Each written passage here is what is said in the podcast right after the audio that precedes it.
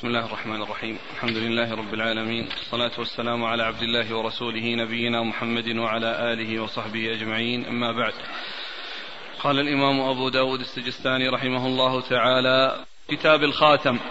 قال باب ما جاء في اتخاذ الخاتم. قال حدثنا عبد الرحيم بن مطرف الرؤاسي. قال حدثنا عيسى عن سعيد عن قتادة عن أنس بن مالك رضي الله عنه أنه قال أراد رسول الله صلى الله عليه وعلى آله وسلم أن يكتب إلى بعض الأعاجم فقيل له إنهم لا يقرؤون كتابا إلا بخاتم فاتخذ خاتما من فضة ونقش فيه محمد رسول الله. ثم ورد أبو داود هذه الترجمة هذا الكتاب هو كتاب الخاتم وقال باب اتخاذ الخاتم والخاتم هو ما يوضع في يضع الإنسان في أصبعه مما يجوز له استعماله وهو الفضة فلا يجوز استعمال الذهب ولا يجوز استعمال الحديد والفضة جاءت السنة في بيان جواز استعمالها ف واتخاذ الخاتم آه، الأمر فيه واسع. إن فعله فلا بأس وإن تركه فلا بأس. والنبي صلى الله عليه وسلم لم يكن اتخذه إلا لما أراد أن يكتب إلى بعض الأعاجم فقيل إنهم لا يقرؤون أو لا يأخذ الكتاب إلا إذا كان مختوما يعني قد ختم عليه بخاتم مرسله فاتخذ خاتما من فضة وكتب عليه محمد رسول الله صلى الله عليه وسلم. فدل ذلك على جواز اتخاذ الخاتم. وكونه يعني هنا اتخذه لحاجة واتخذه لمصلحة وبمناسبة يدل على أن الأمر في ذلك واسع. من لبس خاتما فلا حرج. ومن تركه فإنه لا حرج. وقد أورد أبو داود حديث من؟ أنس. حديث أنس بن مالك رضي الله عنه قال قال أراد رسول الله صلى الله عليه وسلم أن يكتب إلى بعض الأعاجم. قال, قال أراد رسول الله صلى الله عليه وسلم أن يكتب إلى بعض الأعاجم يعني الذين هم غير العرب كالفرس والروم والحبش. فقيل له صلى الله عليه وسلم إن أنهم لا يقبلون الكتاب إلا إذا كان مختوما. إذا كان عليه خاتم, خاتم صاحبه الذي أرسله فاتخذ خاتما من فضة وكتب عليه محمد رسول الله فدل هذا على جواز التختم بالفضة وأن ذلك سائغ في حق الرجال وأما النساء فتختمن بالذهب والفضة وغير ذلك. نعم.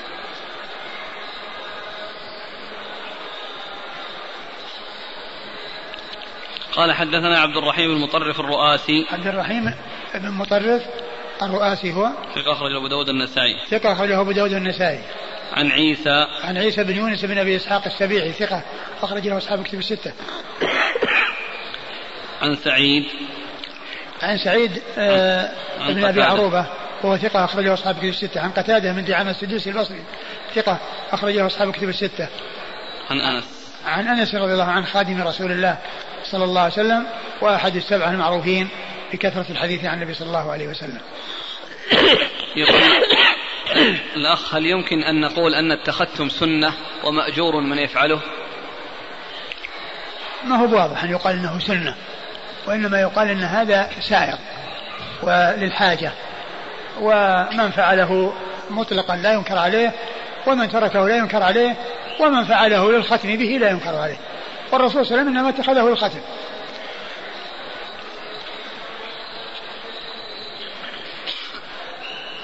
يقول هل الخاتم المنقوش عليه اسمه صلى الله عليه وسلم هو نفس الخاتم الذي يلبسه؟ أو هو خاتم خاص للختم على الرسائل؟ الذي يظهر أنه هو الذي يلبسه. الذي يلبسه. اتخذه على على على الأصبع يضعه في أصبعه ويختم به. ليس يعني هذا آه ختما يعني لا يكون في الأصبع وإنما هو ختم يكون في الأصبع. خاتم يكون بإصبعه. لا يقال له خاتمان خاتم يختم به وخاتم يلبسه للتزين. قال حدثنا وهب بن بقية عن خالد عن سعيد عن قتادة عن أنس رضي الله عنه بمعنى حديث عيسى بن يونس زاد فكان في يده حتى قبض وفي يد أبي بكر رضي الله عنه حتى قبض وفي يد عمر رضي الله عنه حتى قبض وفي يد عثمان رضي الله عنه. فبينما هو عند بئر إذ سقط في البئر فأمر بها فنزحت فلم يقدر عليه. ثم ورد أبو داود الحديث من طريق أخرى عن أنس وفيه أن هذا الخاتم الذي كان اتخذه رسول الله عليه الصلاة والسلام قد كتب عليه محمد رسول الله كان كان بيده. نعم. كان بيده حتى قبض يعني حتى توفاه الله عز وجل. ثم كان بيد أبي بكر خليفة رسول الله صلى الله عليه وسلم. ثم في يد عمر رضي الله عنه من بعده. ثم في يد عثمان يعني أنه يأخذه الخلفاء. ويتعاقبون عليه بحيث يعني كل واحد ينتقل منه إلى الآخر. حتى كان زمن عثمان وكان لبسه مدة وكان عند بئر يقال لها بئر أريس فسقط الخاتم فيها فأمر بها فنزحت أي نزح ماؤها للبحث عنه فلم يجدوه فلم يجدوه. وكون أبي بكر وعمر وعثمان كانوا يلبسونه لا شك أن ذلك للتبرك بهذا الخاتم الذي مس جسده الشريف, جسده الشريف صلوات الله وسلامه وبركاته عليه. ومعلوم أن الرسول الكريم صلى الله عليه وسلم كان الصحابة يتبركون بما مس جسده يتبركون بشعره وببصاقه وبعرقه وبفضل وضوءه وكل ذلك جاءت به السنة عن رسول الله صلى الله عليه وسلم وهذا من خصائصه عليه الصلاة والسلام. فلا يكون لأحد من بعده بدليل أن الصحابة رضي الله عنهم وأرضاهم ما فعلوا ذلك بعده في أفضل الخلق وأفضل هذه الأمة بعد نبيها عليه الصلاة والسلام أبو بكر وعمر وعثمان وعلي. وغيرهم من الصحابة ما كانوا يفعلون ذلك مع أحد منهم وإنما كانوا يفعلون ذلك مع رسول الله صلى الله عليه وسلم. فاتخاذ الخلفاء في آه، آه، آه، يعني له ولبسهم إياه إنما هو تبرك بهذا الخاتم الذي مس جسده الشريف صلوات الله وسلامه وبركاته عليه. نعم.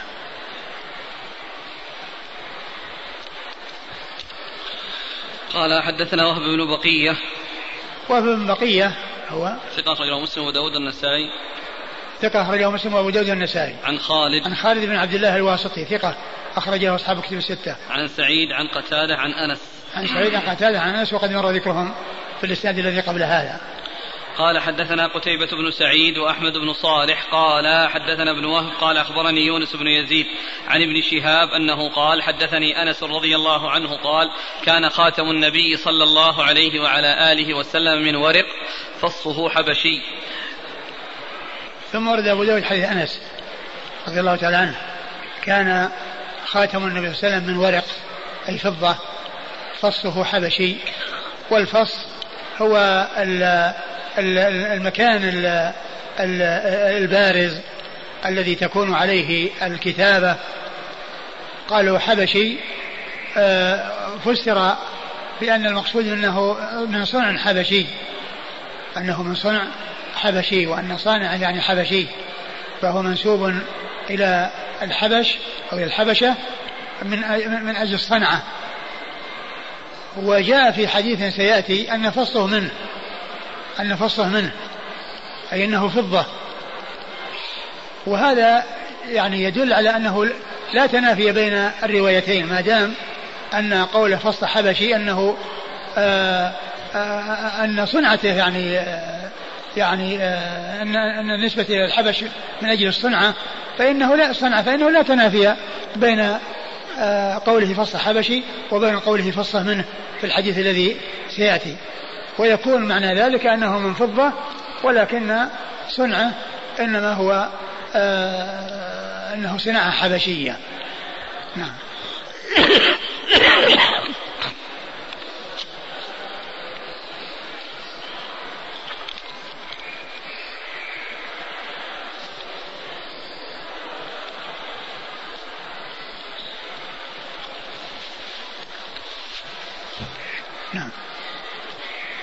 قال حدثنا قتيبة بن سعيد قتيبة بن سعيد بن جميل بن طريف البغلاني ثقة أخرج أصحاب كتب الستة.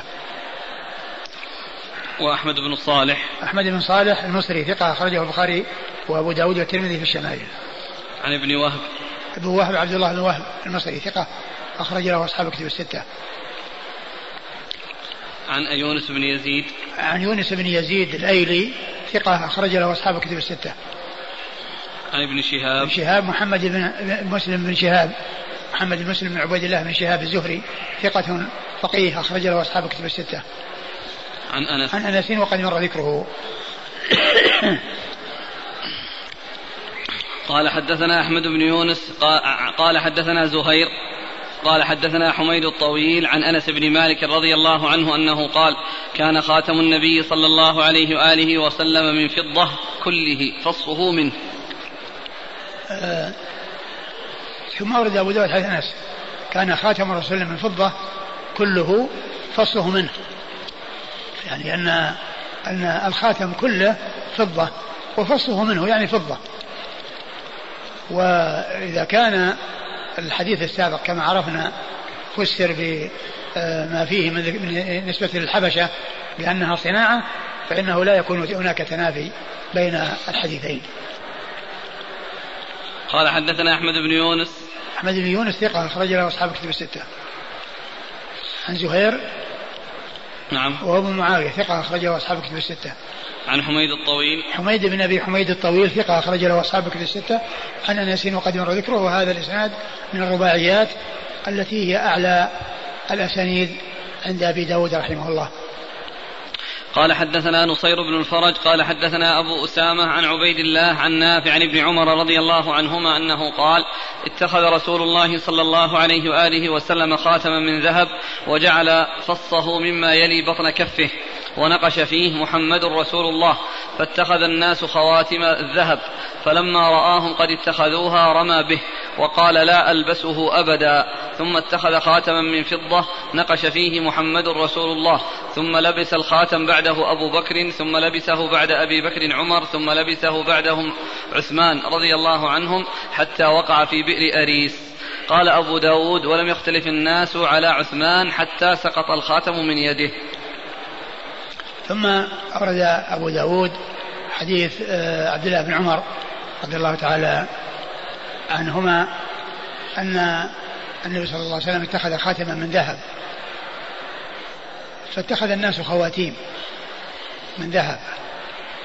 فرمى به النبي صلى الله عليه وسلم وقال لا ألبسه أبدا يعني أنه كان مباحا ثم حرم وقوله لا ألبسه أبدا يعني أنه حرم على الرجال. ثم إنه اتخذ ختما من فضة.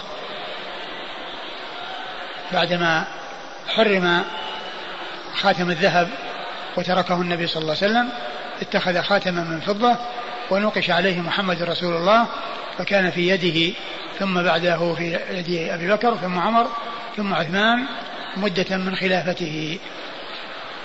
نعم. حتى وقع في بئر أريس. حتى وقع في بئر أريس. يعني بئر هي في جهة قبى و وبعض الناس الذين يعني آه، آه، قد أولعوا بالآثار وبتتبع الآثار وبالاتيان أو الحرص على الأشياء التي ما وردت السنة بالمحافظة عليها يعنون بذلك. وفي نفس الوقت الآثار الشرعية التي هي الأحكام الشرعية والأوامر والنواهي يخلون بها فيقصرون في امتثال الأوامر ويقعون في شيء من النواهي. وأما الآثار التي لم تأتي بها سنة عن رسول الله صلى الله عليه وسلم بل جاء ما يدل من التحذير من اتخاذ آثار الأنبياء أن ذلك يؤدي إلى الغلو ويؤدي إلى المحاذير كما جاء عن عمر رضي الله تعالى عنه وأرضاه. أنه كان في طريقه من مكة إلى المدينة أو من المدينة إلى مكة وكان هناك مسجد فرأى الناس يأتون ويدخلون ويصلون فيه فقال ما هذا؟ قالوا هذا مسجد يعني يقال صلى فيه رسول الله صلى الله عليه وسلم. فقال إنما أهلك من قال من كان قبلكم باتخاذهم آثار أنبيائهم مساجد من أدركته الصلاة فليصلي وإلا فليمضي أي أنه لا يقصد يعني مثل ذلك المكان ويتعمد الذهاب إليه من أجل أنه أثر ومن أجل أن النبي صلى الله عليه وسلم صلى به هذا كلام عمر رضي الله عنه الذي هو الحريص على اتباع سنة رسول الله صلى الله عليه وسلم والذي هو ثاني الخلفاء الراشدين الهادين المهديين الذين أمر النبي الكريم عليه الصلاة والسلام باتباع سنتهم مع سنته في قوله عليه الصلاة والسلام فإنه من يعش منكم فسيرى اختلافا كثيرا فعليكم بسنتي وسنة الخلفاء الراشدين المهديين من بعدي تمسكوا بها وعضوا عليها بالنواجذ وإياكم ومحدثات الأمور فإن كل محدثة بدعة وكل بدعة ضلالة فبعض بعض الناس يولع آه، آه، بالآثار الغير المشروعة والتي ما جاء شيء يدل على اعتبارها ولا على قصدها ولا على تتبعها ويغفلون ويقصرون عن الآثار الشرعية التي هي التي بعث فيها رسول الله عليه الصلاة والسلام والتي هي أوامر ونواهي. يجب امتثال ما كان منها مأمورا به. ويجب الاجتناب والابتعاد عما كان منها منهيا عنه. فهناك من الناس من يحرص على هذه الأشياء ويقصر في اتباع السنن واتباع هدي الرسول الكريم عليه الصلاة والسلام فيما جاء به مما أمر به ومما نهى عنه صلوات الله وسلامه وبركاته عليه. فهذه البئر التي سقط فيها الخاتم يعني بعض الناس آآ آآ آآ يذكرها ويعني ويريد إظهارها وإبرازها وإيجادها وللتبرك بها ولحصول طلب البركة منها لأنه سقط فيها خاتم رسول الله صلى الله عليه وسلم. البركة إنما هي باتباع الرسول الكريم عليه الصلاة والسلام. والسير على نهجه واتباع سنته وهي علامة محبة الله عز وجل للعبد. كما قال الله عز وجل قل إن كنتم تحبون الله فاتبعوني يحببكم الله ويغفر لكم ذنوبكم والله غفور رحيم. فعلامة المحبة وعلامة الصدق في المحبة أن يكون الإنسان متبعا لا مبتدعا.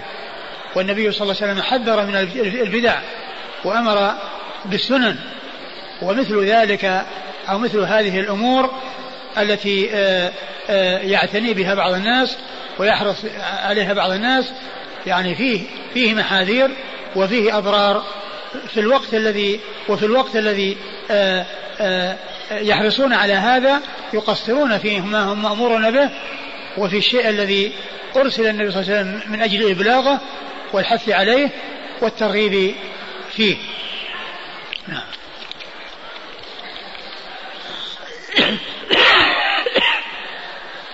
قال أبو داود ولم يختلف الناس على عثمان حتى سقط الخاتم من يده.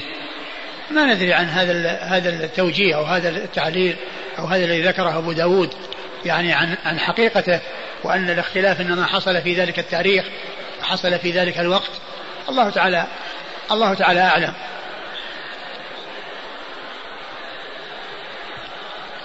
قال حدثنا نصير بن الفرج. نصير بن الفرج هو؟ ثقة أخرجه أبو داود النسائي. ثقة أخرجه أبو داود النسائي. عن أبي أسامة. عن أبي أسامة حماد بن أسامة ثقة أخرج له أصحاب الكتب الستة. عن عبيد الله. عن عبيد الله بن بن عمر بن حفص بن عاصم العمري المصغر ثقة أخرج له أصحاب الكتب الستة. عن نافع. عن نافع مولى بن عمر وهو ثقة أخرج له أصحاب الكتب الستة. عن عبد الله بن عمر بن الخطاب رضي الله عنهما الصحابي الجليل وأحد العباد الأربعة من الصحابة وأحد السبعة المعروفين بكثرة الحديث عن النبي صلى الله عليه وسلم. يقول ما حكم لبس الخاتم إن كان من ألماس وكذلك الساعة أو من الأحجار الكريمة؟ والله الذي ينبغي للإنسان الأشياء الغالية والأشياء النفيسة ما يحرص عليها الإنسان. يأتي بالشيء ال ال الذي ليس فيه مغالاة وليس فيه إسراف يعني كالفضة. وكذلك ما كان يعني آه لم ما كان من شيء لا مبالغة فيه ولا إسراف فيه.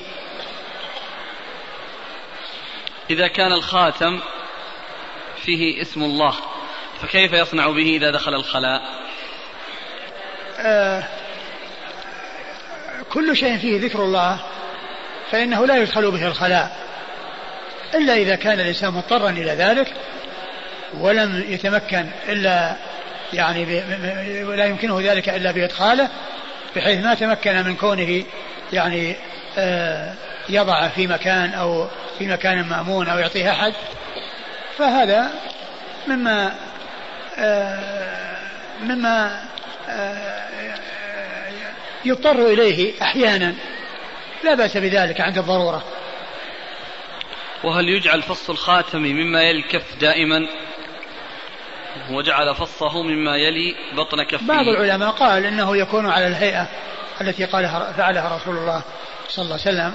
وبعضهم يقول إن الأمر في ذلك واسع سواء كان من داخل الكف أو كان من من من خارجها. ولا شك أن كون الإنسان يجعله من الداخل هذا أمر واضح ولا إشكال فيه والأمر في ذلك واسع. يجعله في بطن كفه يعني دائما؟ أو. إذا دخل الخلاء. ما ما ما في ذكر أنه جعلها عند دخول الخلاء وإنما هو الذي يبدو من لفظ الحديث أنه دائما.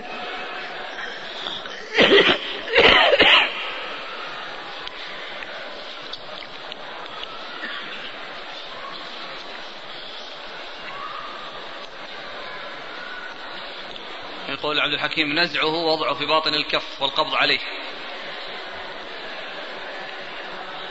والله يعني آه، آه، كونه يعني يجعل جعله في داخل آه، فصة من داخل الذي فيه الكتابة من جنس كونه يعني يخلعه ويضعه في كفه لا فرق بينهم.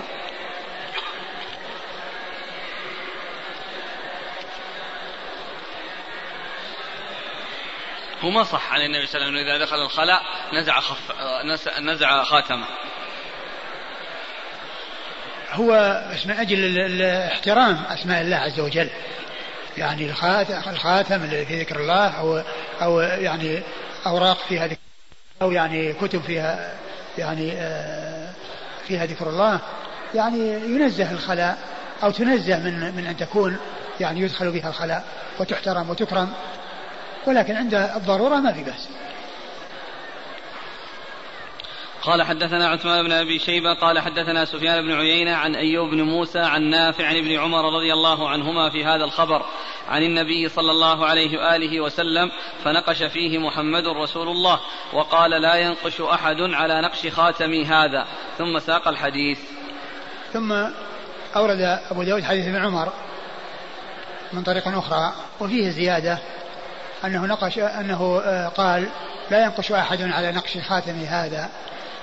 يعني معناه أن الناس لا يفعلون كما فعل رسول الله صلى الله عليه وسلم لأنه هذا النقش الذي نقشه يعني يتعلق به ويخصه وكان يختم به فغيره ليس له أن يفعل ذلك بأن يكتب عليه مثل ما كتب على خاتم رسول الله صلى الله عليه وسلم.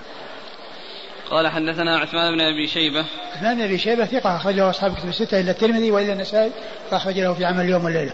عن سفيان بن عيينة سفيان بن عيينة المكي ثقة اخرج له أصحاب كتب الستة. عن أيوب بن موسى أيوب بن موسى ثقة أخرج له أصحاب كتب الستة. عن نافع عن ابن عمر. عن نافع عن ابن عمر وقد مر ذكرهما. قال حدثنا محمد بن يحيى بن فارس قال حدثنا أبو عاصم عن المغيرة بن زياد عن نافع عن ابن عمر رضي الله عنهما في بهذا الخبر عن النبي صلى الله عليه وآله وسلم أنه قال فالتمسوه فلم يجدوه فاتخذ عثمان خاتما ونقش فيه محمد رسول الله قال فكان يختم به أو يختم أو يخت يتختم به قال إيش؟ أهد الاسناد عن نافع عن ابن عمر بهذا الخبر. عن النبي صلى الله عليه وسلم قال فالتمسوه. فلم قال قال فالتمسوه فلم يجدوه. فالتمسوه أو فالتمسوه. يعني آه، يعني عثمان رضي الله عنه الذي طلب التماسه والبحث عنه لما سقط في البئر. آه، فلم يجدوه وقد مر أنها نزحت البئر وأنهم ما وجدوه. وأنها نزحت البئر وأنهم ما وجدوه. فيعني إن فيه يعني آه، هو مثل الذي قبله إلا أن فيه أنهم التمسوه وأنهم لم يجدوه. وقال إيش بعده؟ فاتخذ عثمان خاتما ونقش فيه محمد رسول الله. يعني أن عثمان رضي الله عنه لما بحث عن الخاتم الذي سقط في البئر وهو خاتم رسول الله صلى الله عليه وسلم الذي كان في يد عثمان آه وبحث أو بحث عنه فلم يوجد اتخذ خاتما وكتب عليه محمد رسول الله. وكتب عليه محمد رسول الله. وبعدين وكان يتختم به ويختم به أو يختم به. فكان يختم به أو يتختم به. وبعدين بس انتهى. آه آه معلوم أن الصحابة رضي الله عنهم وأرضاهم الخلفاء الذين لبسوا خاتم النبي إنما هو للتبرك. وأما كون عثمان رضي الله عنه يصنع خاتما جديدا ويكتب عليه محمد رسول الله ثم يتختم به فهذا ليس مطابق لما قد حصل من فعل الخلفاء من جهة التبرك لأن هذا لم يمس جسد الرسول صلى الله عليه وسلم. وليست القضية قضية أنه يعني يوجد خاتم أو أنه يصنع خاتم يكتب عليه اسم الرسول صلى الله عليه وسلم لأن الحديث الذي سبق أن مر أنه يقول لا ينقش أحد على خاتم هذا.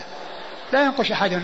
يعني معناه أنه لا يقلد ولا يصنع يعني شيء يعني على نحوه وعلى هيئته ويكتب عليه كما كتب على خاتم رسول الله صلى الله عليه وسلم. أما نفس الخاتم الذي مسته مس جسده الشريف صلى الله عليه وسلم فالخلفاء كانوا يلبسونه تبركا وليس للختم به. ما ما ما يختمون به. وكيف يختمون به محمد رسول الله؟ وهذا شيء يخص الرسول صلى الله عليه وسلم وإنما يختمون بأسمائهم وليس باسم الرسول عليه الصلاة والسلام. فهذا اللفظ الأخير يعني فيه نكارة من جهة أن عثمان رضي الله عنه آه، آه، اتخذ خاتما وكتب عليه محمد رسول الله وكان يختم به أو يتختم به هذا لفظ منكر لأن ال ال ال ال الذي له وجه وهو سائغ وكان الصحابة يفعلونه هو التبرك بما مس جسده. وأما صناعة خاتم جديد وينقش عليه محمد رسول الله فإن هذا لم يمس جسده حتى يتبرك فيه وأيضا مخالف لما جاء من أنه لا ينقش أحد على خاتمه أو نقش خاتمه صلى الله عليه وسلم. فهو منكر من جهتين من جهة أنه ما فيه يعني وجه للتبرك لأنه شيء ما مس جسد النبي صلى الله عليه وسلم ومن جهة أنه مخالف لما تقدم من أنه لا أحد ينقش مثل نقش خاتمه خاتمه صلى الله عليه وسلم. نعم. قال حدثنا محمد بن يحيى بن فارس. محمد بن يحيى بن فارس الذهلي ثقة أخرج له البخاري وأصحاب السنن عن أبي عاصم. عن أبي عاصم وهو الضحاك بن مخلد وهو ثقة أخرج له أصحاب الكتب الستة. عن المغيرة بن زياد. المغيرة بن زياد هو صدوق. له أوهام أخرج له أصحاب السنن. صدوق له أوهام أخرج له أصحاب السنن. عن نافع عن ابن عمر. عن نافع عن ابن عمر وقد مر ذكرهما. والإسناد والألباني رحمه الله يعني قال عن الحديث أن إسناده يعني إسناده ضعيف. ولعله من جهة آه، المغيرة. المغيرة بن زياد. وأما من ناحية المتن فهو منكر. والنكارة فيه كما هو معلوم من الجهتين اللتين أشرت إليهما.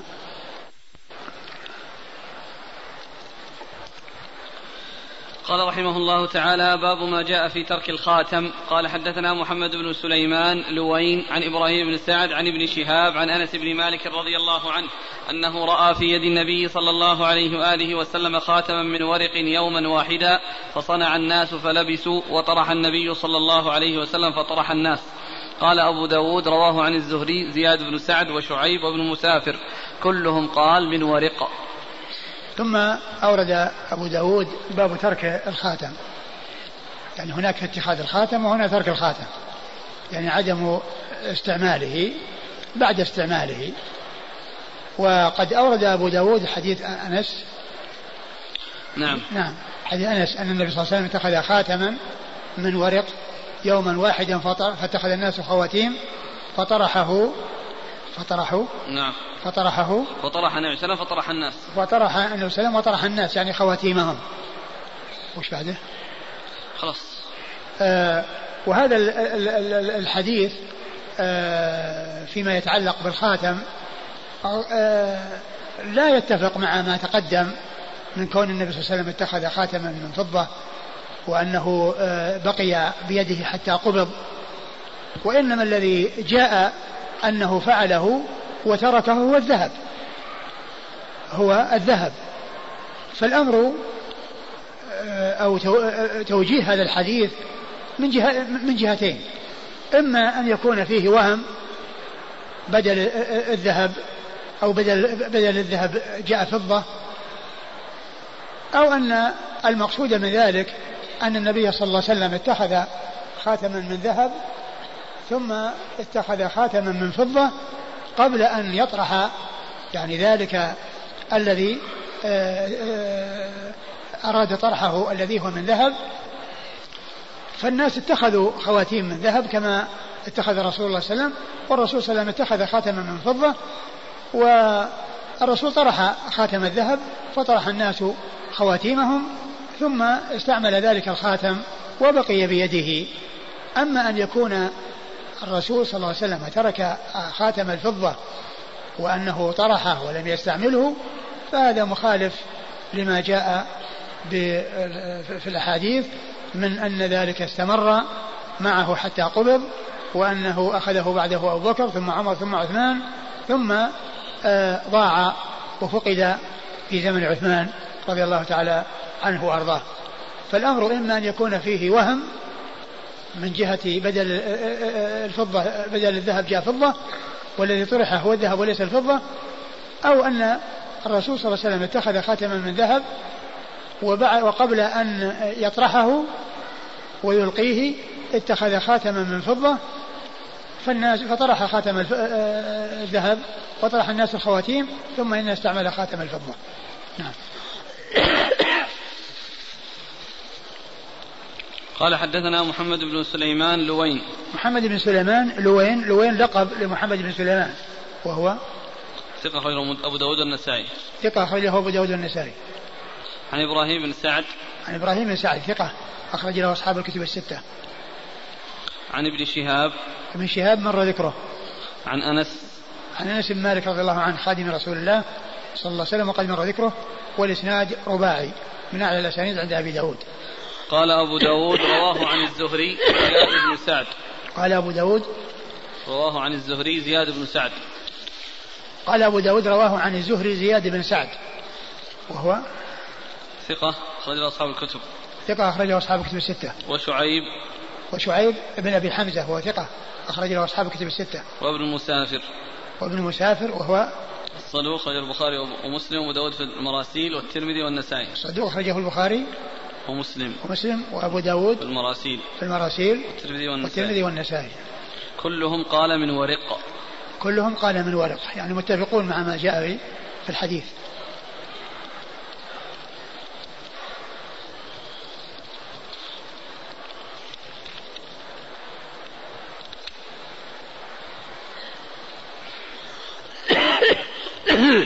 قال رحمه الله تعالى باب ما جاء في خاتم الذهب. قال حدثنا مسدد قال حدثنا المعتمر قال سمعت الركين بن الربيع يحدث عن القاسم بن حسان عن عبد الرحمن بن حرملة أن ابن مسعود رضي الله عنه كان يقول كان نبي الله صلى الله عليه وآله وسلم يكره عشر خلال الصفرة يعني الخلوق وتغيير الشيب وجر الإزار والتختم, والتختم بالذهب والتبرج بالزينة لغير محلها والضرب بالكعاب والرقى إلا بالمعوذات وعقد التمائم وعزل الماء لغيره أو غير محله أو عن محله وفساد الصبي غير محرمه. قال أبو داود انفرد بإسناد هذا الحديث أهل البصرة والله أعلم. ثم رد أبو داود باب في خاتم من الذهب. ما جاء في خاتم الذهب. باب ما جاء في خاتم الذهب. خاتم الذهب جاء فيها حديث تدل على تحريمه وأنه كان مباحا أولا ثم حرم. وقد سبق أن مر الحديث الذي فيه آه، آه، طرح آه، الخاتم وقوله لا ألبسه أبدا ثم طرح الصحابة خواتيمهم تبعا له واقتداء به صلوات الله وسلامه وبركاته عليه. وجاء كذلك الحديث الذي فيه أنه أخذ حريرا وذهبا وقال هذان حرام على ذكور أمتي. وأما بالنسبة للنساء فإن آه، آه، التحلي بالذهب سائغ لهن كما أنه سائغ من الفضة ومن غيرها وإنما المنع من الذهب إنما هو في حق الرجال. فهم الذين لا يستعملون الذهب ولا يتختمون آه، بالذهب. أورد أبو داود حديث ابن مسعود رضي الله عنه أن النبي صلى الله عليه وسلم كان يكره الصفرة. كان النبي صلى الله عليه وسلم يكره عشر خلال. نعم. الصفرة يعني الخلوق. كان يكره عشر خلال. الصفرة يعني الخلوق وهو الطيب الذي يكون من زعفران أو يكون من زعفران وغيره. وقد سبق أن مر أحاديث فيها عدم استعمال الزعفران في الطيب في حق الرجال. و وتغيير الشيب. وتغيير الشيب يعني في السواد. تغيير الشيب بالسواد. أما تغييره بغير السواد فهو مأمور به. وقد جاءت به السنة عن رسول الله صلى الله عليه وسلم من قوله وفعله. قد جاءت من قوله وفعله صلى الله عليه وسلم وإنما المنهي عنه والمكروه والمحرم هو تغييره بالسواد. وجر الإزار. وجر الإزار يعني إسبال إسبال الثياب وهذا من الأمور المحرمة وسواء كان مع قصد الخيلاء أو بدون قصد الخيلاء. ما دام الإنسان يعرف أنه قد جر ثوبه وأنه فعل ذلك وهو محرم في هذه الشريعة فهو آثم ولكنه إذا كان مع قصد الخيلاء فيكون شر إلى شر. والتختم بالذهب. والتختم بالذهب يعني في حق الرجال. التختم في الذهب في حق الرجال. والتبرج بالزينة لغير محلها. والتبرج بالزينة لغير محلها يعني في حق النساء. كون يتبرجن بالزينة لغير يعني من هو آه من آه يجوز أن تظهر له أو يسوغ أن تظهر له. يعني معناه للأجانب الذين تحصل فتنتهم بها. والضرب بالكعاب. والضرب بالكعاب الذي هو النرد الذي جاء في الأحاديث وجاء عن الصحابة. نعم. والرقى إلا بالمعوذات. والرقى إلا بالمعوذات. يعني إذا كان في شيء مجهول أو في شيء يعني محرم أو غير سائغ فإن ذلك لا يجوز. وإنما الذي الذي يجوز ما كان بالمعوذات بأن يكون ب آه، آه، قل أعوذ برب الفلق قل أعوذ برب الناس وبغيرها من القرآن وبالأدعية والأذكار والكلام السالم من الخطأ ومن الشرك ومن غير هذا هو الذي يجوز أن يرقى به والرقى إلا بالمعوذات أي إلا فيما هو سائغ أي فيما هو سائغ مما جاء الشرع به. نعم. وعقد التمائم. وعقد التمائم يعني تعليق التمائم. نعم. وعزل الماء لغيره أو غير محله أو عن محله. وعزل الماء لغيره عن محله أو عن غير محله. والمقصود من ذلك العزل في الجماع. من أجل ألا تحمل المرأة. وهذا إنما يكون في حق الحرائر فإنه لا يعزل عنهن إلا بإذنهن. وأما بالنسبة للإماء فيمكن أن يعزل عنهن وذلك لما قد يترتب على حملهن من كونهن يكن أمهات أولاد فلا يتمكن من بيعهن. فالعزل جاء في السنة حديث أبي سعيد رضي الله عنه كنا نعزل والقرآن ينزل لو كان شيئا ينهى عنه لنهى عنه القرآن. وكانوا يعزلون عن الإماء خشية الحمل. لأنهم لأنهن إذا لم يحملن تصرفوا فيهن كيف شاءوا. بالبيع والهبة وغير ذلك. وأما إذا صرن أمهات أولاد فإنه لا يجوز بيعهن ويبقين ويعتقن بعد موت آآ آآ من أولدهن.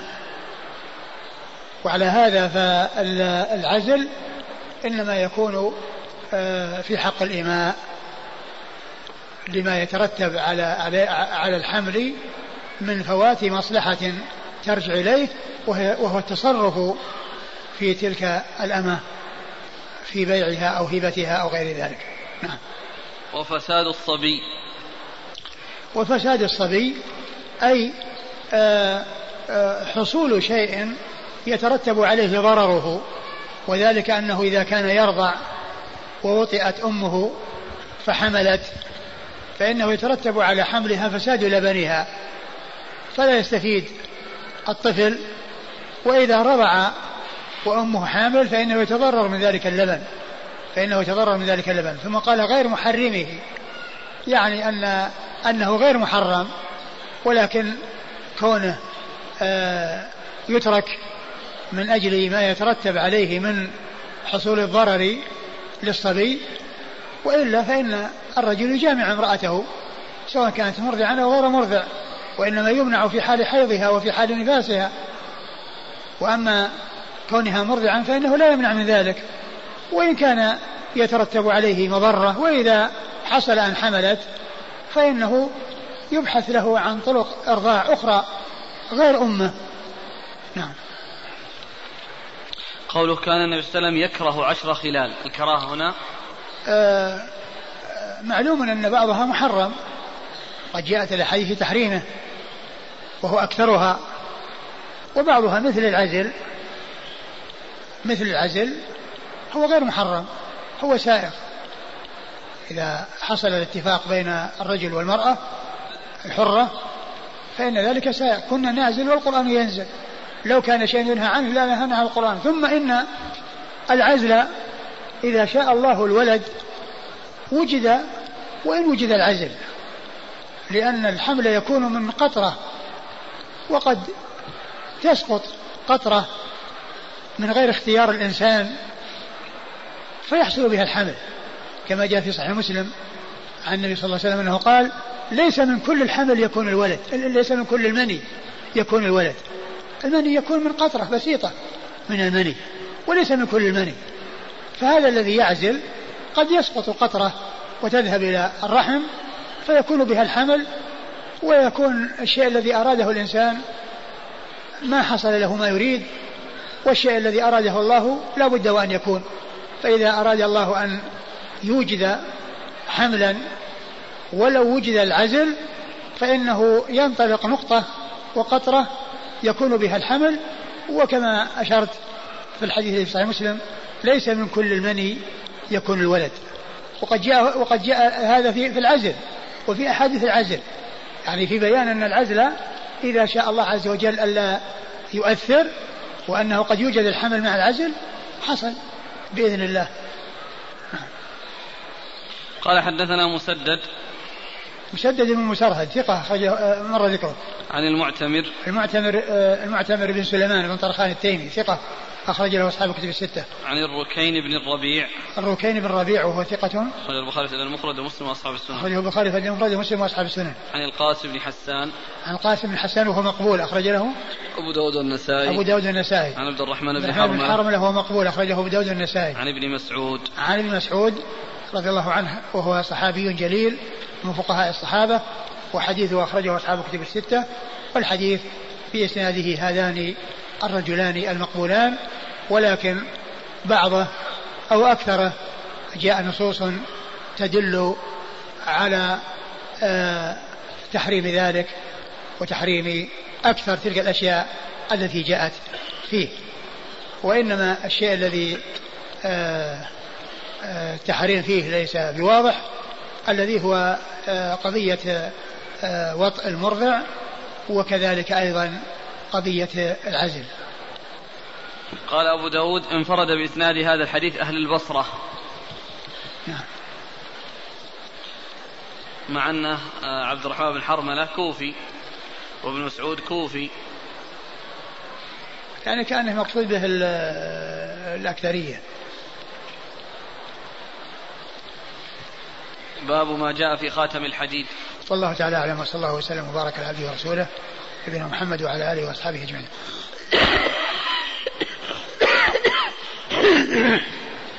جزاكم الله خيرا وبارك الله فيكم وشفاكم الله. نفعنا الله ما قلتم. الحين الأخ عبد الحكيم يقول إن الشيخ الشيخ الألباني حكم الحديث بالنكارة. اللي هو؟ هذا حديث ابن مسعود. اي نعم. هو هو المتن كما هو معلوم أكثره ما في نكارة. أكثره يعني مستقيم. ولكن فيه آه هذان الاثنان المقبولان. ولكن كثير منه له شواهد. نعم. لكن يبقى الأول مع ما مر سابقا فيه. ها؟ الأول كان يكره عشر خلال الصفرة نعم وأمس كان يصفر لحيته. نعم لكن الأحاديث التي مرت يعني في التحذير من ذلك وأن الملائكة لا تصحب أو لا تدخل يعني تضمخ بالخلوق. نعم. آه، الوهم ممن في حديث اللي عن أنس أن النبي صلى الله عليه وسلم اتخذ خاتم من ورق ثم طرحه. من بعض الرواة؟ آه، ألا يكون من الزهري؟ لأنه اتفقوا الآن. تلاميذ الزهري كلهم رووه عنه. ابن مسافر وشعيب وزياد بن سعد. نعم نعم. أقول يمكن أن يكون من الزهري. لأنه لا كلهم يرون عنه متفقين عليه صحيح. ما حكم من يتخذ خاتمين أو أكثر في الأصابع؟ والله ما نعلم. أقول ما أعلم أقول ما أعلم شيء يدل على هذا. وإنما الشيء جاء في الخاتم. آه، جاء خاتم واحد. أما عدة خواتيم ما أعرف. في حق الرجال في حق النساء نعم يمكن أن تعدد الخواتم. في قول أبي داود. لأنها تتزين. وأما الرجل فهل يتزين بالخواتم؟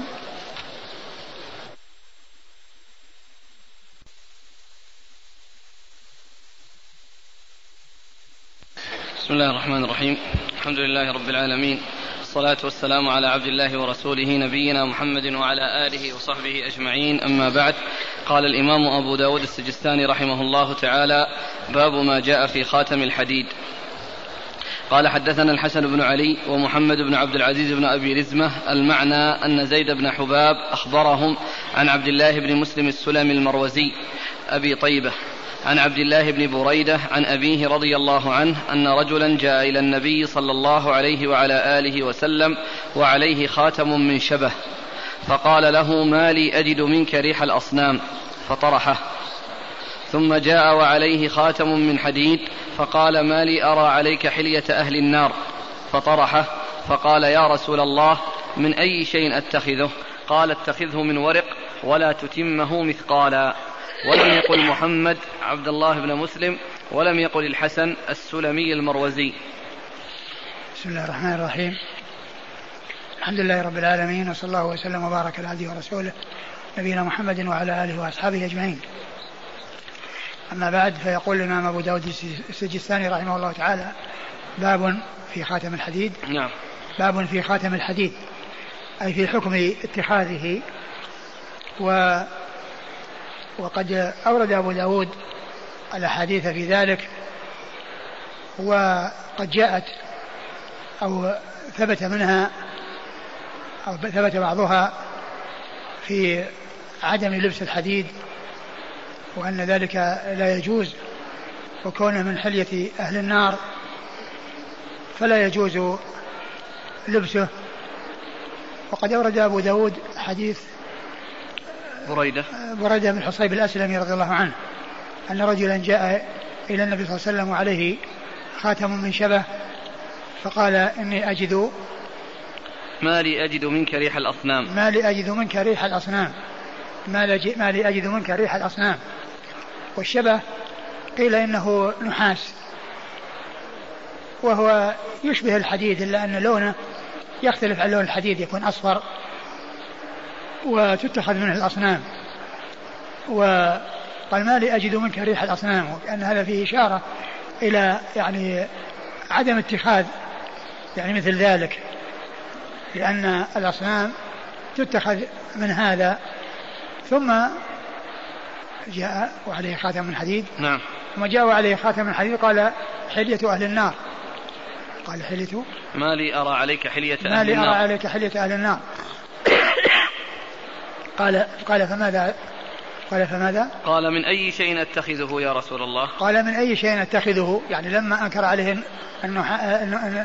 النحاس وأنكر عليه الحديد قال من أي شيء أتخذه؟ قال اتخذه من فضة اتخذه من فضة ولا تتمه مثقالا يعني قلل يعني ولا تجعله كبيرا أو تتوسع فيه أو تبالغ فيه وإنما يعني يكون على قدر الحاجة بدون توسع. بدون توسع. ففيه بيان أن الفضة يعني يتختم بها وقد جاءت الأحاديث الكثيرة يعني في ذلك وسبق أن نرى جملة منها وأن النبي صلى الله عليه وسلم خاتمه كان من فضة وأنه آه، توفي وهو في يده ثم أخذ ثم صار في يد أبي بكر ثم يد عمر ثم يد عثمان وفي أثناء خلافته سقط من يده في بئر. ف آه، اتخاذ الخاتم من الفضة ثبتت في الأحاديث عن رسول الله صلى الله عليه وسلم. أما الحديد فإنه قد جاء ما يدل على النهي عنه ومنه هذا الحديث وأحاديث أخرى.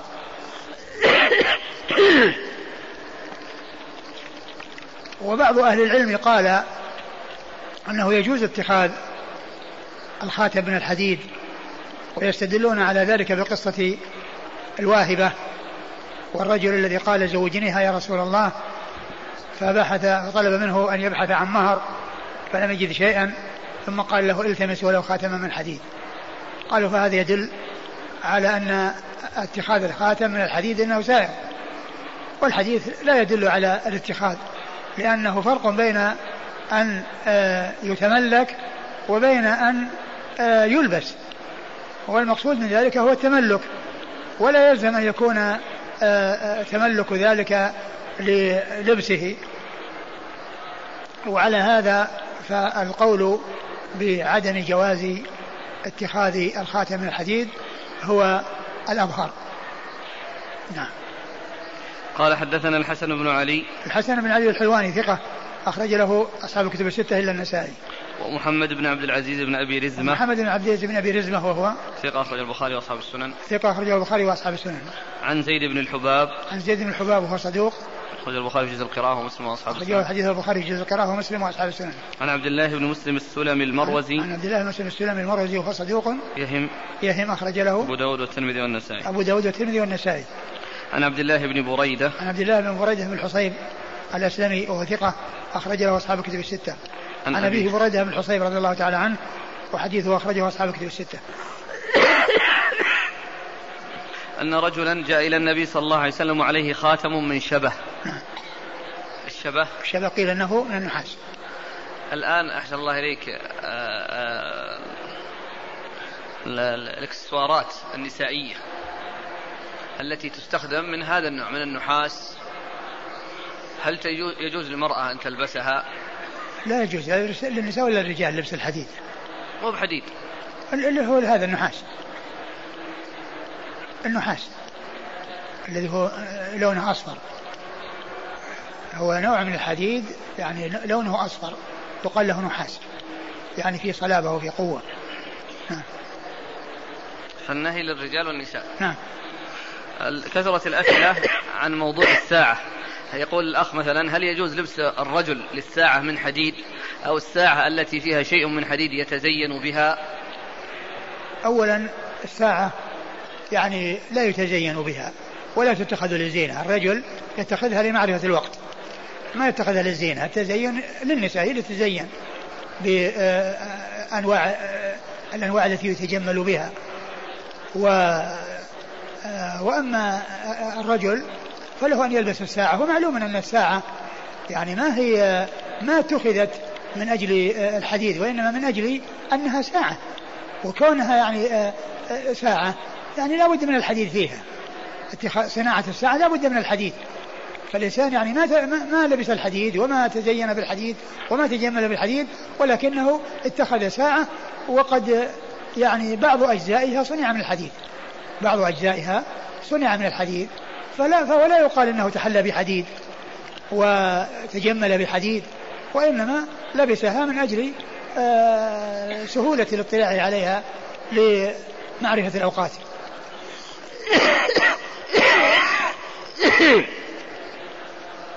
المواد الأخرى مثل الآن الألمنيوم والله الشيء الذي الذي هو حديد أو يعني آه، معناه معنى الحديد ولو كان لونه لون يختلف عن لون الحديد بأن جعل ألوانا أخرى يعني يبدو أنه الباب واحد. لأن هذا الأخ يقول ما هي المعادن التي ورد النهي عن لبسها؟ الحديث عندنا الآن الشبه الحديد, الحديد والذهب. والشبه. الحديد والذهب والشبه يعني هو هو من جملة الحديد لأنه يعني نوع خاص. لكن الآن ندخل فيه ندخل فيه الألمنيوم والبلاتين. والله المواد ما ندري عنها كيف تكون لكن الألمنيوم يعني ما أدري عن مادته ولكن الذي يبدو أنه يعني أنه شبيه بالحديد. الإسناد. الإسناد آه الألباني ضعفه وقال لصدره شواهد.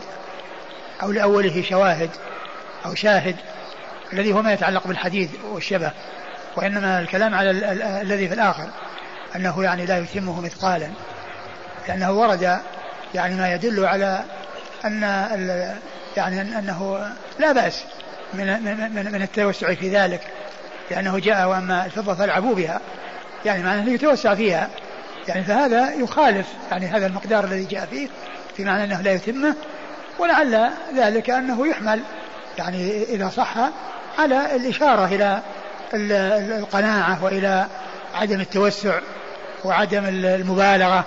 نعم. يعني الشيخ ضعفه لهذه الجملة بس؟ هو ضعفه في المشكات وقال ولصدره شاهد.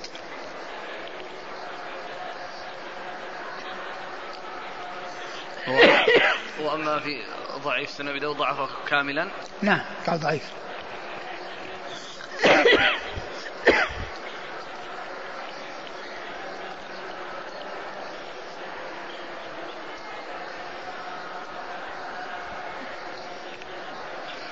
قال ولم يقل ولم يقل محمد عبد الله بن مسلم ولم يقل الحسن السلمي المروزي. يعني هذا إشارة إلى يعني ما يعني ما أتى عن طريق شيخيه محمد بن محمد بن عبد العزيز بن أبي رزمة محمد بن عبد العزيز بن أبي رزمة آه لم يقل لم يقل عبد الله بن محمد يعني لم ينسبه يعني لم ينسب آه, آه، لم يذكر اسم أبيه.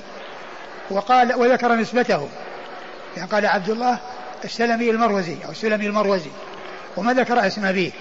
وأما الشيخ الثاني الذي هو آه الحسن بن علي. الحسن فقال عبد الله بن محمد ولم يذكر النسبة.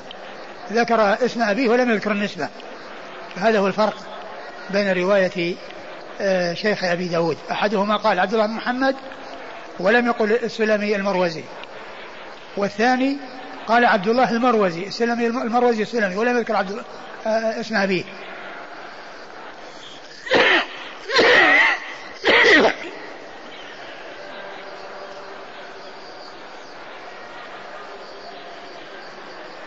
قال حدثنا ابن المثنى وزياد بن يحيى والحسن بن علي قالوا حدثنا سهل بن حماد أبو عتاب. قال حدثنا أبو مكين نوح بن ربيعة. قال حدثني إياس بن الحارث بن المعيقيب وجده من قبل أمه أبو ذباب عن جده رضي الله عنه قال كان خاتم النبي صلى الله عليه وآله وسلم من حديد ملوي عليه فضة. قال فربما كان في يدي. قال وكان المعيقيب على خاتم النبي صلى الله عليه وآله وسلم. أعد الإسناد قال حدثنا ابن المثنى وزياد بن يحيى والحسن بن علي قالوا حدثنا سهل بن حماد أبو عتاب قال حدثنا أبو مكين نوح بن ربيعة قال حدثني إياس بن الحارث بن المعيقيب وجده من قبل أمه أبو ذباب عن جده رضي الله عنه أنه قال كان خاتم النبي صلى الله عليه وآله وسلم من حديد ملوي عليه فضة. قال فربما كان في يدي. قال وكان المعيقيب على خاتم النبي صلى الله عليه وسلم. ثم ورد أبو داود حديث معيقيب آه رضي الله عنه أنه كان على خاتم الرسول صلى الله عليه وسلم يعني معناه أنه هو الذي يعني يكون مسؤولا عنه. وكأنه مع النبي صلى الله عليه وسلم ويكون معه الخاتم يعني يتولى حفظه ومناولته إياه وهو المسؤول يعني عن عن حفظه وإعطائه إياه للختم به عندما يحتاج إلى إلى ختم يعني أنه كان عليه. وقال إنه كان من فضة من حديد ملوي عليه بفضة ملوي عليه فضة يعني ليس يعني حديدا خالصا وإنما هو آه، حديد معه فضة. يعني ليس حديدا خالصا. وكان في يده أو ربما كان في يده الذي هو الذي هو معيقيب يعني أنه يكون في يده لأنه هو الذي يتولى حفظه ومناولته إياه. ربما كان في يده. فكان المعيقيب نعم فربما كان في يدي. في قال يدي نعم. وكان المعيقيب على خاتم النبي صلى الله عليه وسلم. وهذا بيان يعني كونه ربما كان في خاتم يدي في, في يدي أنه كان هو الذي على كان على خاتمه يعني الذي كان مسؤولا عن خاتمه ومسؤولا عن حفظه ولهذا يكون في يده ولهذا يكون في بعض الأحيان في يده وأحيانا يناوله الرسول صلى الله عليه وسلم فيلبسه فيكون في يده صلى الله عليه وسلم. والحديث آه، يعني يتعلق بالحديد ولكنه ليس حديدا خالصا. والحديث ضعفه الألباني ولكن مع آه، مع صحته يعني يحمل على أنه آه، أن أما يكون قبل النهي أو قبل التحريم أو أنه لم يكن حديثا خالصا والنهي إنما جاء في الحديث الخالص. وعلى كل حال فاجتناب الحديد هو الذي دل عليه الدليل وإن صح هذا الحديث هو يحمل على هذا على أحد هذين المحملين. إما أنه لم يكن خالصا والنهي إنما جاء في الخالص أو أنه كان قبل النهي عن لبس الحديد قال حدثنا ابن المثنى. ابن المثنى محمد بن المثنى أبو موسى الزمن ثقة أخرج له أصحاب كتب الستة وهو شيخ لأصحاب كتب الستة. وزياد بن يحيى. زياد بن يحيى ثقة أخرج له. أصحاب الكتب. أصحاب الكتب الستة. والحسن بن علي. الحسن بن علي الحلواني مر ذكره. عن سهل بن حماد أبو عن عتاب. عن سهل بن حماد أبو عتاب وهو صدوق. أخرجه مسلم وأصحاب السنة. أخرجه مسلم وأصحاب السنة. عن أبي مكين نوح بن ربيعة. عن أبي مكين نوح بن ربيعة وهو صدوق أخرج له. أبو داود والنسائي بن ماجه. أبو داود والنسائي بن ماجه. عن إياس بن الحارث بن المعيقيب. عن إياس بن الحارث بن المعيقيب وهو صدوق أخرج أبو داود النسائي. صدوق أخرج أبو داود النسائي. عن جده. عن جده معيقيب وهو صحابي أخرج له أبو داود. أصحاب الكتب. أخرج له أصحاب الكتب. نعم. كلهم. ها؟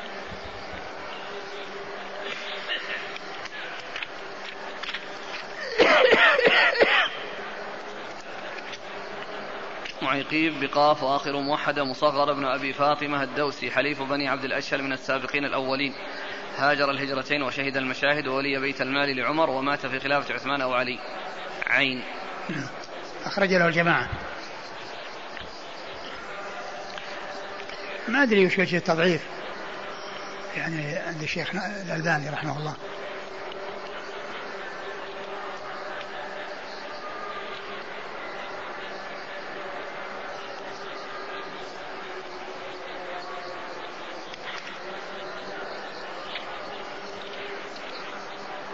هذا هو الذي سقط منه الخاتم. وين سقط فيه؟ في البئر. سقط من عثمان.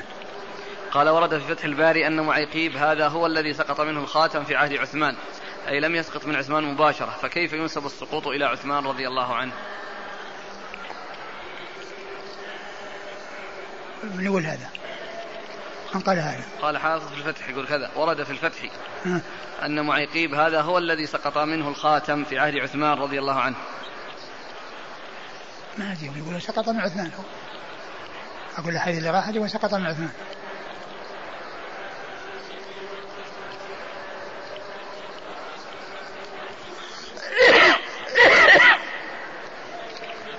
يقول الأخ أن الشيخ الألباني في آداب الزفاف استدل بحديث معيقيب على أنه صحيح. ونقل عن ابن حجر أنه يرى أن المنهي عنه هو الحديد الصرف. إذا كان في في السنن في بالي أنه ضعف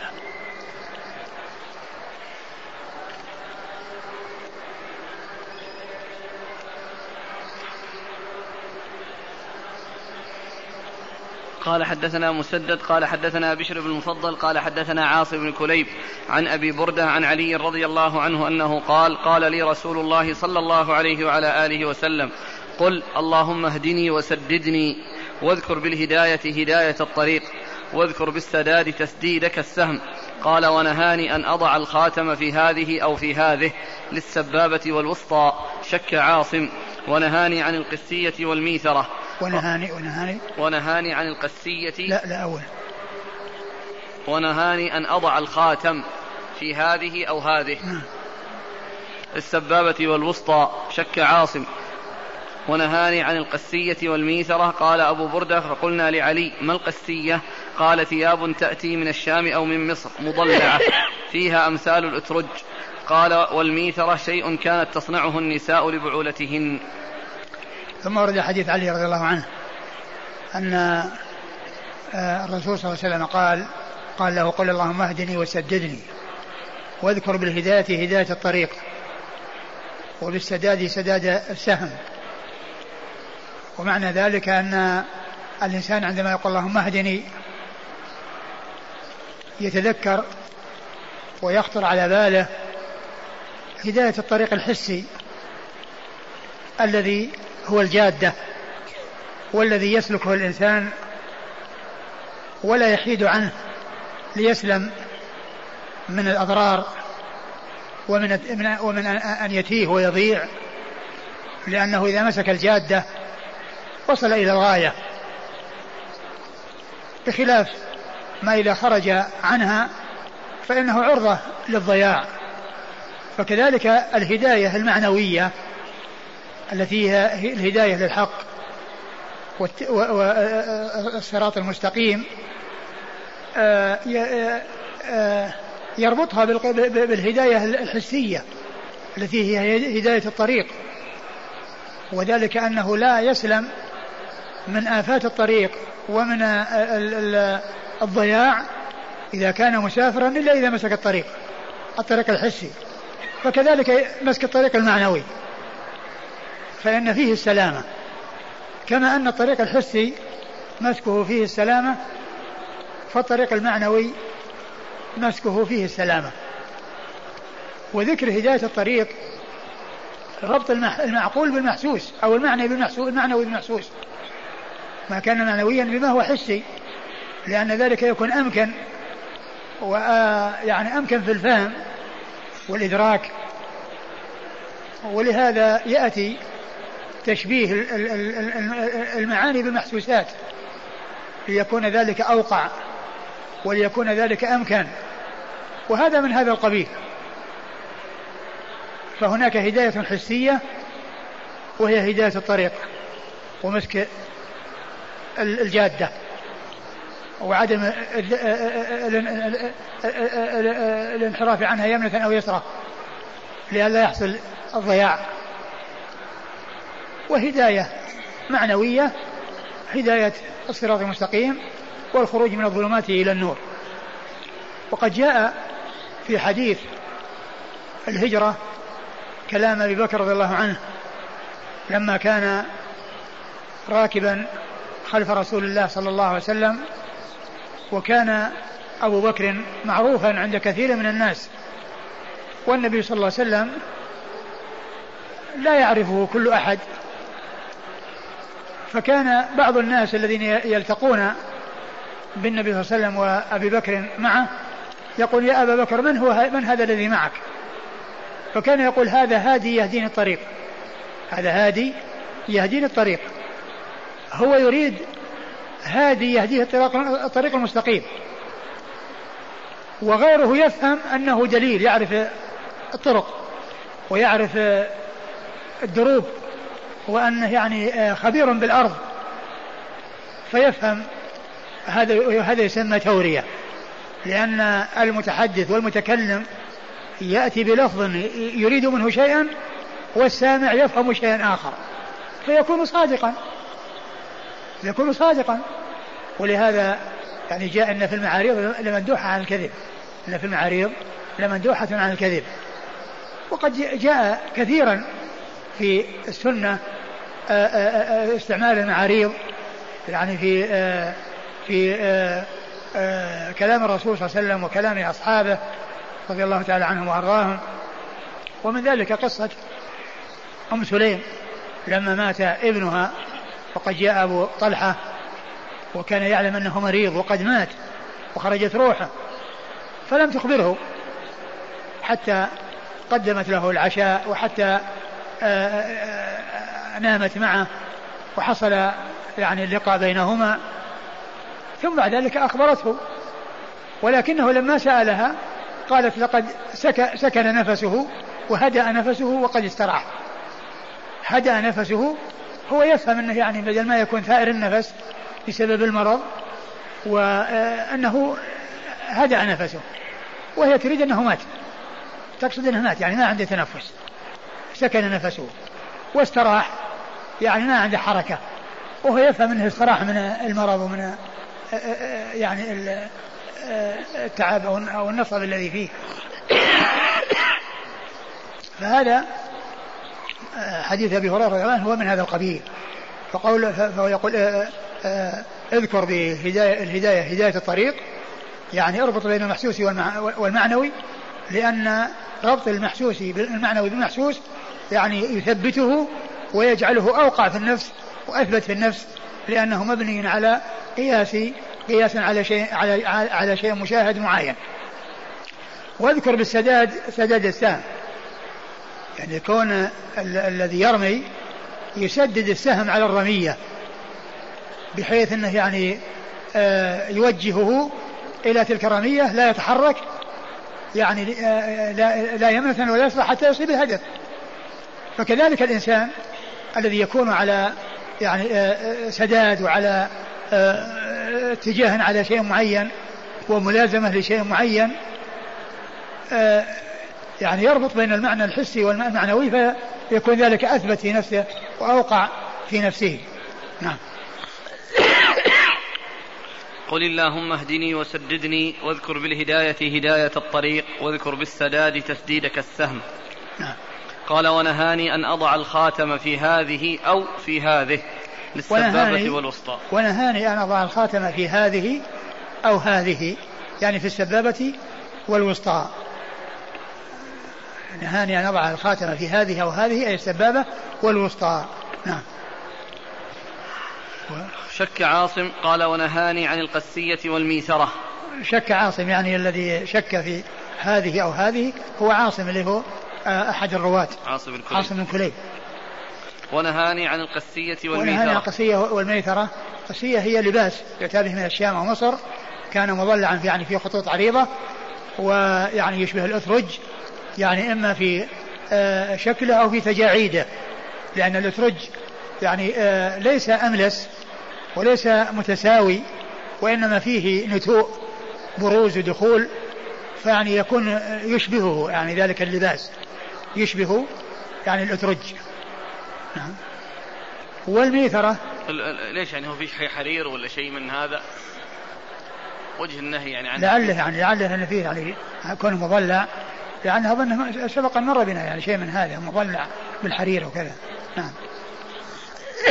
والميسرة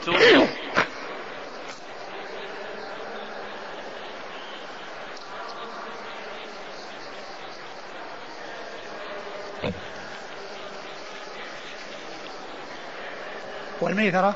شيء كانت تصنعه النساء لبعولتهن.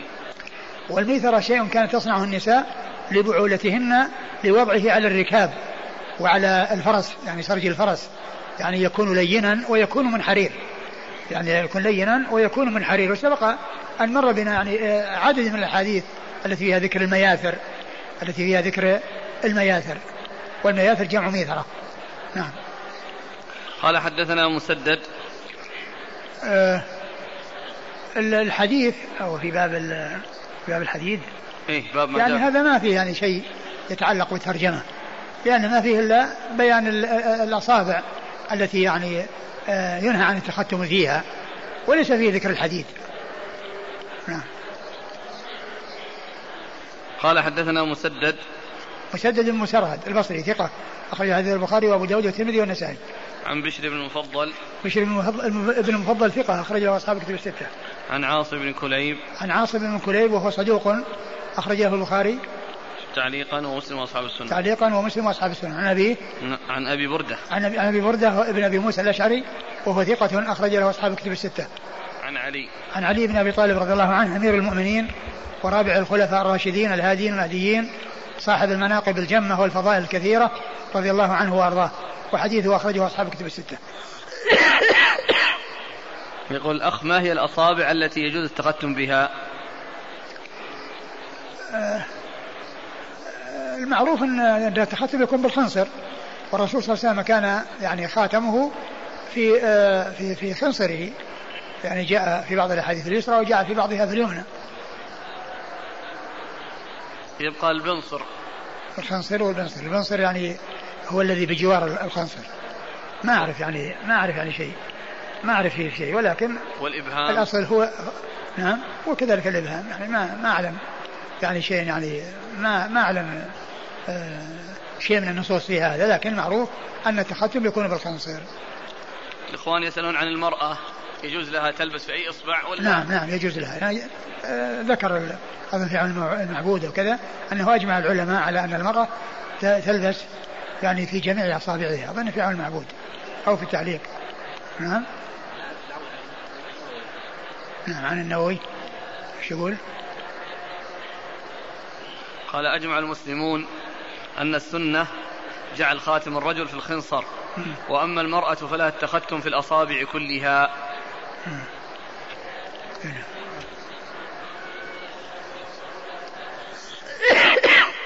النهي يقول الأخ ما حكم التختم مع في السبابة أو الوسطى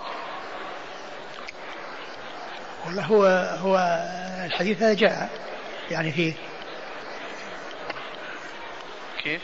أقول الحديث جاء فيه أنه لا يتختم لا بهذا ولا بهذا هو يسأل عن هذا النهي على ماذا يحمل؟ إيه والله ما ما أدري.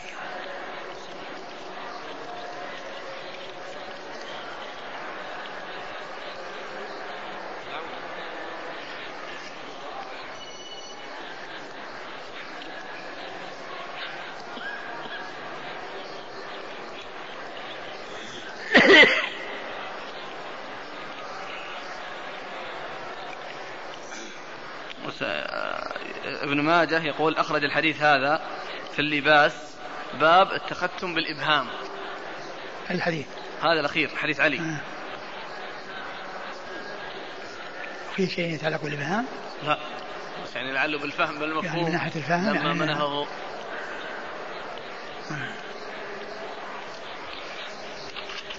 قال رحمه الله تعالى باب ما جاء في التختم في اليمين أو اليسار. قال حدثنا أحمد يعني بن التختم في الإبهام يعني أقول شيء غريب يعني ما غير يعني غير معروف ولا مألوف.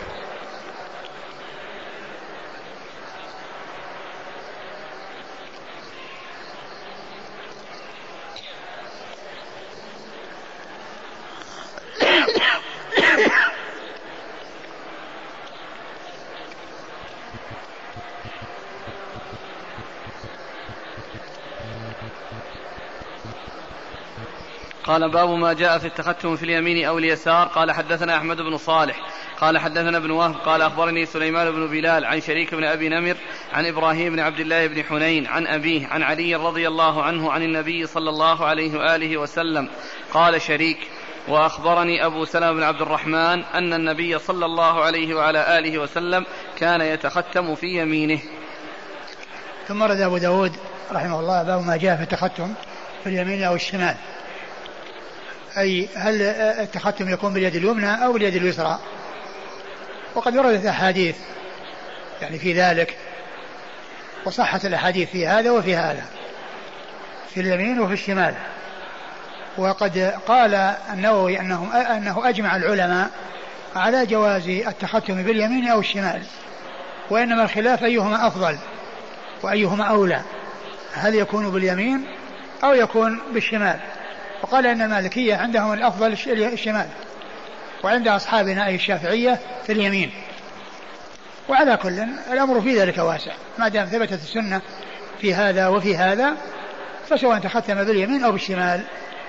وقد أورد أبو داود حديث حديث علي. حديث علي بن, بن أبي طالب. نعم. حديث علي بن أبي طالب رضي الله عنه قال آه كان النبي صلى الله عليه وسلم كان يتختم في يمينه. أن, أن النبي صلى الله عليه وسلم كان يتختم في يمينه. كان يتختم في يمينه يعني أنه يجعل خاتمه في يمينه أي في الخنصر. وهذا يدل على التختم باليمين وثبوت التختم به من فعل النبي صلى الله عليه وسلم. نعم. قال حدثنا أحمد بن صالح. أحمد بن صالح المصري ثقة أخرجه البخاري وأبو داود والترمذي في الشمال عن ابن وهب. عن ابن وهب عبد الله بن وهب ثقة أخرج له أصحاب كتب الستة. عن سليمان بن بلال. سليمان بن بلال ثقة أخرج له أصحاب كتب الستة.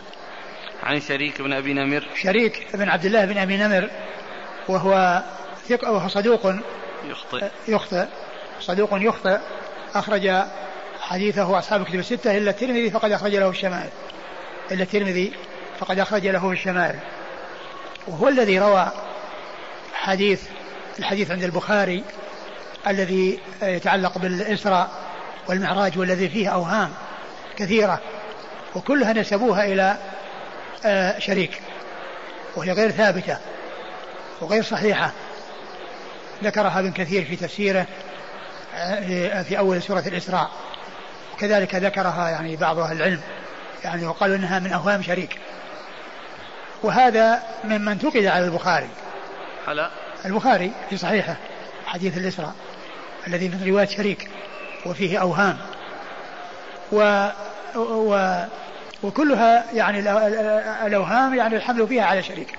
الأوهام الذي فيه الحمل فيها على شريك بن عبد الله بن أمين أمر هذا.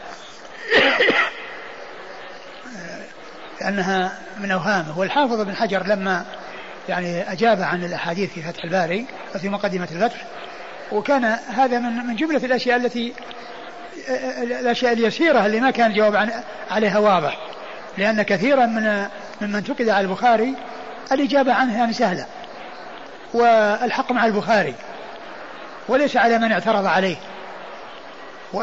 والذي آه، ما عنه جواب في غاية الندرة. وهذا منه وهذا منه وأما مسلم رحمه الله فإنه روى حديث شريك ولكنه ما ذكر لفظه لأنه ذكره آه، من رواية محمد بن سيرين عن أنس و ثم رواه من رواية شريك ولم يسق لفظه بل قال فزاد ونقص وقدم وأخر فزاد ونقص وقدم وأخر لأنه ما ساق لفظه وإنما ساق لفظ محمد بن سيرين. فالبخاري هو الذي ساق لفظه وفيه أوهام يعني آه، جعلوها من بشريك بن عبد الله بن أبي نمر. وشريك بن عبد الله بن أبي نمر, بن أبي نمر متفق مع شريك بن عبد الله القاضي النخعي الكوفي في اسمه واسم أبيه. إلا أن هذاك مشهور بأنه القاضي وهذا مشهور بأنه ابن أبي نمر. وكلهم من اتفق اسمه هو اسم أبيه. فهو من ما يقال له المتفق, المتفق والمفترق. أن تتفق أسماء الرواة وأسماء أبائهم وتختلف أشخاصهم. وتختلف أشخاصهم. و ولا يلتبس الأمر فيهما لأن طبقتهما متباعدة. لأن طبقة هذا في طبقة التابعين. وأما ذاك في طبقة متأخرة من طبقة آه، شيوخ أبي داود أو شيوخ شيوخه. وأما هذا من طبقة التابعين يروي عن الصحابة الذي هو شريك ابن عبد الله بن أبي نمر. عن إبراهيم بن عبد الله بن حنين. إبراهيم بن عبد الله بن حنين ثقة أخرج له أصحاب الكتب الستة. عن أبيه. عن أبيه وهو عبد الله بن حنين ثقة أخرج له أصحاب الكتب وهو ثقة أخرج له أصحاب الكتب الستة. عن علي. عن علي بن أبي طالب رضي الله عنه وقد مر ذكره. قال شريك وأخبرني أبو سلمة بن عبد الرحمن أن النبي صلى الله عليه وسلم كان يتختم ثم ذكر طريقا أخرى عن شريك ولكنها مرسلة عن أبي بكر عن أبي سلمة بن عبد الرحمن أن النبي صلى الله عليه وسلم كان يتختم في يمينه. في يمينه. النبي كان يتختم بيمينه فالأولى متصلة والثانية مرسلة. نعم. قال حدثنا نصر بن علي قال حدثني أبي قال حدثنا عبد العزيز بن أبي رواد عن نافع عن ابن عمر رضي الله عنهما أن النبي صلى الله عليه وآله وسلم كان يتختم في يساره وكان فصه في باطن كفه. ثم أورد أبو داود حديث ابن عمر. حديث ابن عمر أن النبي صلى الله عليه وسلم كان يتختم في يساره.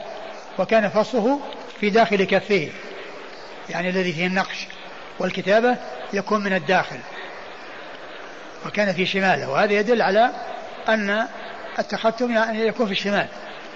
و, و وهذا يعني مضاف إلى فعل النبي صلى الله عليه وسلم. ويجمع بين ما جاء في اليمين وما جاء في الشمال بأنه يكون أحيانا كذا وأحيانا كذا. يعني بال, بال, يعني إشارة إلى أنه يكون أحيانا كذا وأحيانا كذا. والألباني قال إنه شاذ. وأن يعني مع أن المحفوظ هو آه كونه باليمين وما جاء في اليمين. ولكن يعني آه التختم بالشمال ثابت. و وهذا الطريق طريق يعني مستقيم. وهناك أحاديث أخرى جاءت من غير هذا الطريق ومنها حديث في مسلم وأنه كان في في يساره عن أنس رضي الله عنه ذكره عن المعبود. وذاك حديث آخر عند النسائي كلها تدل على أن التختم كان بالشمال شوف الحديث الذي عند مسلم عند النسائي في الحاشية. وكذلك في عام العود لكن مسلم في صحيحه من حديث ثابت عن أنس بن مالك رضي الله عنه كان خاتم النبي صلى الله عليه وسلم في هذه وأشار إلى الخنصر من, من يده اليسرى. نعم. آه أنا أريد أن أستدرك يعني على الحديث الذي الذي ذكرته. آه البخاري اورده حديث حديث اليسرى من طريق ثابت عن ثابت عن أنس وهو عن محمد بن سيرين. أنا قلت عن محمد بن سيرين ويعني مسلم ذكره عن محمد بن سيرين ثم حال عن عن طريق ثابت ثم ذكر طريق شريك وحال على رواية ثابت ابن أسلم البناني وليس محمد بن سيرين. اللي في صحيح مسلم أن عن أنس كان كان نعم. في خنصر في يده. نعم. كان في خنصره اليسرى. وفي حديث آخر أيضا عند وأخرج الترمذي من حديث جعفر بن محمد عن أبيه. قال كان الحسن والحسين يتختمان في يسارهما. هذا أثر. لكن في حديث عند النسائي النسائي من حديث أنس قتادة عن أنس قال كأني أنظر إلى بياض خاتم النبي صلى الله عليه وسلم في اصبعه اليسرى ورجال اسناده محتج بهم نعم. في الصحيح. نعم. ولهذا كما قال يعني النووي أجمع العلماء على جواز التختم في اليمين والشمال وإنما الخلاف في أيهما أفضل. نعم. قال الخلاف أيهما أفضل. أيهما أولى هذا في اليمين ولا في الشمال؟ ما يحتج بحديث عائشة كان يعجبه التيامن. لا التيامن هذا في الغالب في البدء. كونه يبدأ بال... إذا توضأ يبدأ باليمين وإذا ترجل يبدأ باليمين وإذا انتعل يبدأ باليمين. فهذا هو المقصود به يعني الحديث يعني يبدأ باليمين. وأما هذا ما في بدء لأن اما في هذا واما في هذا. ولكن يحمل على أساس أن ما جاء وكل منهما ثابت. يحمل على انه أحيانا يكون في اليمين وأحيانا يكون في الشمال. مو بثابت أنه يكون في يد واحدة.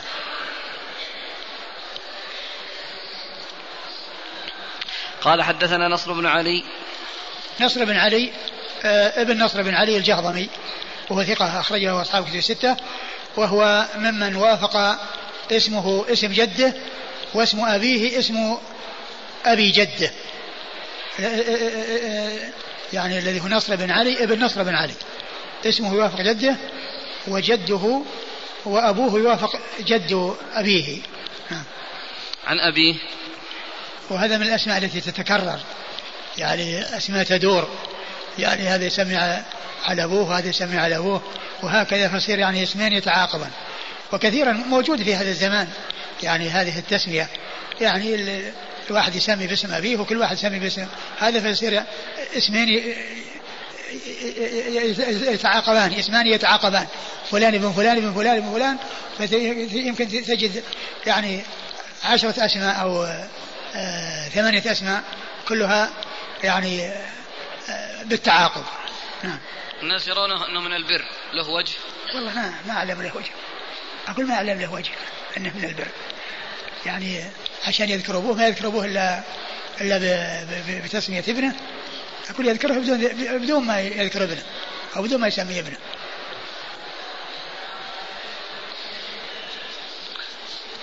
آه، قلنا عن أبيه نصر بن علي عن أبيه أبوه آه، علي بن نصر.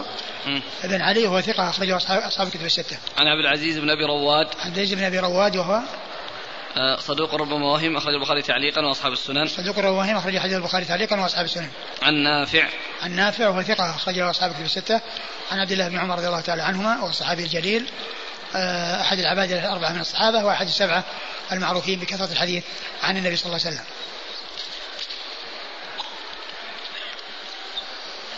يقول أخونا مع أن الألباني رحمه الله قال فيه أنه شاذ لكنه رجع في مختصر الشمائل صفحة 62 وفي الإرواء في الجزء التاسع فقال يجوز الأمران اليمين والشمال.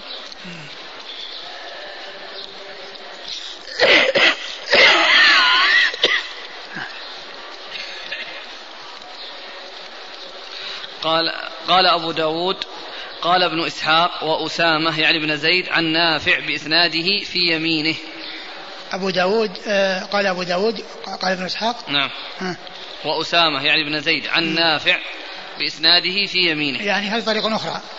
طريق أخرى عن عن شيخين عن عن شخصين يروون عن نافع وقالوا يمينه بدل شماله. يمينه يعني بدل شماله. نعم. قال أبو داود قال ابن إسحاق. ابن إسحاق صدوق أخرج عن البخاري تعليقا ومسلم وأصحاب السنن. وأسامة بن زيد الليثي ثقة. صدوق يهم. صدوق يهم أخرج له. البخاري تعليقا ومسلم وأصحاب السنن. البخاري تعليقا ومسلم وأصحاب السنن. عن نافع بإسناده. عن نافع بإسناده مر ذكره.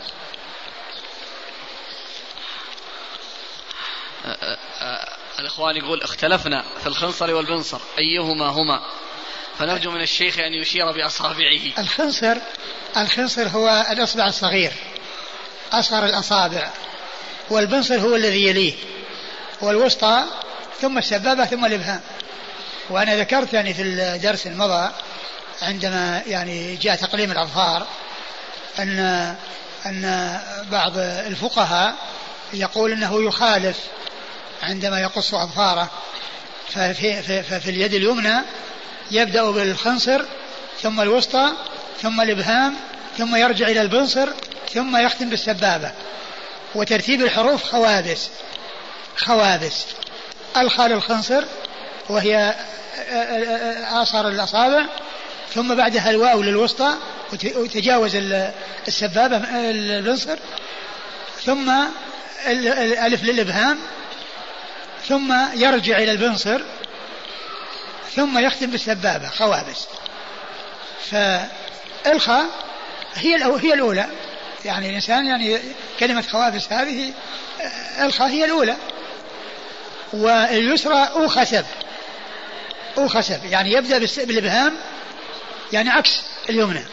يبدأ بالإبهام ثم الوسطى ثم الخنصر ثم يرجع للسبابة ثم يختم بالبنصر وترتيب اليسرى بلفظ أو خسب أو خسب فالخنصر هو الأصبع الصغير والبنصر الذي يليه ثم الوسطى ثم السبابة ثم الإبهام. قال حدثنا هناد عن عبده عن عبيد الله عن نافع عن ابن عمر. ويقولون في المثل تعقد عليه الخناصر. يعني الشيء الذي يعني يعني يهتم به ويظفر به ولا يفرط فيه يقول تعقد عليه الخناصر. يعني لشده ومسكه. نعم قال حدثنا هناد عن عبده عن عبيد الله عن نافع أن ابن عمر رضي الله عنهما كان يلبس خاتمه في يده اليسرى. ثم ورد هذا الأثر عن ابن عمر رضي الله تعالى عنهما أنه كان يلبس خاتمه بيده اليسرى.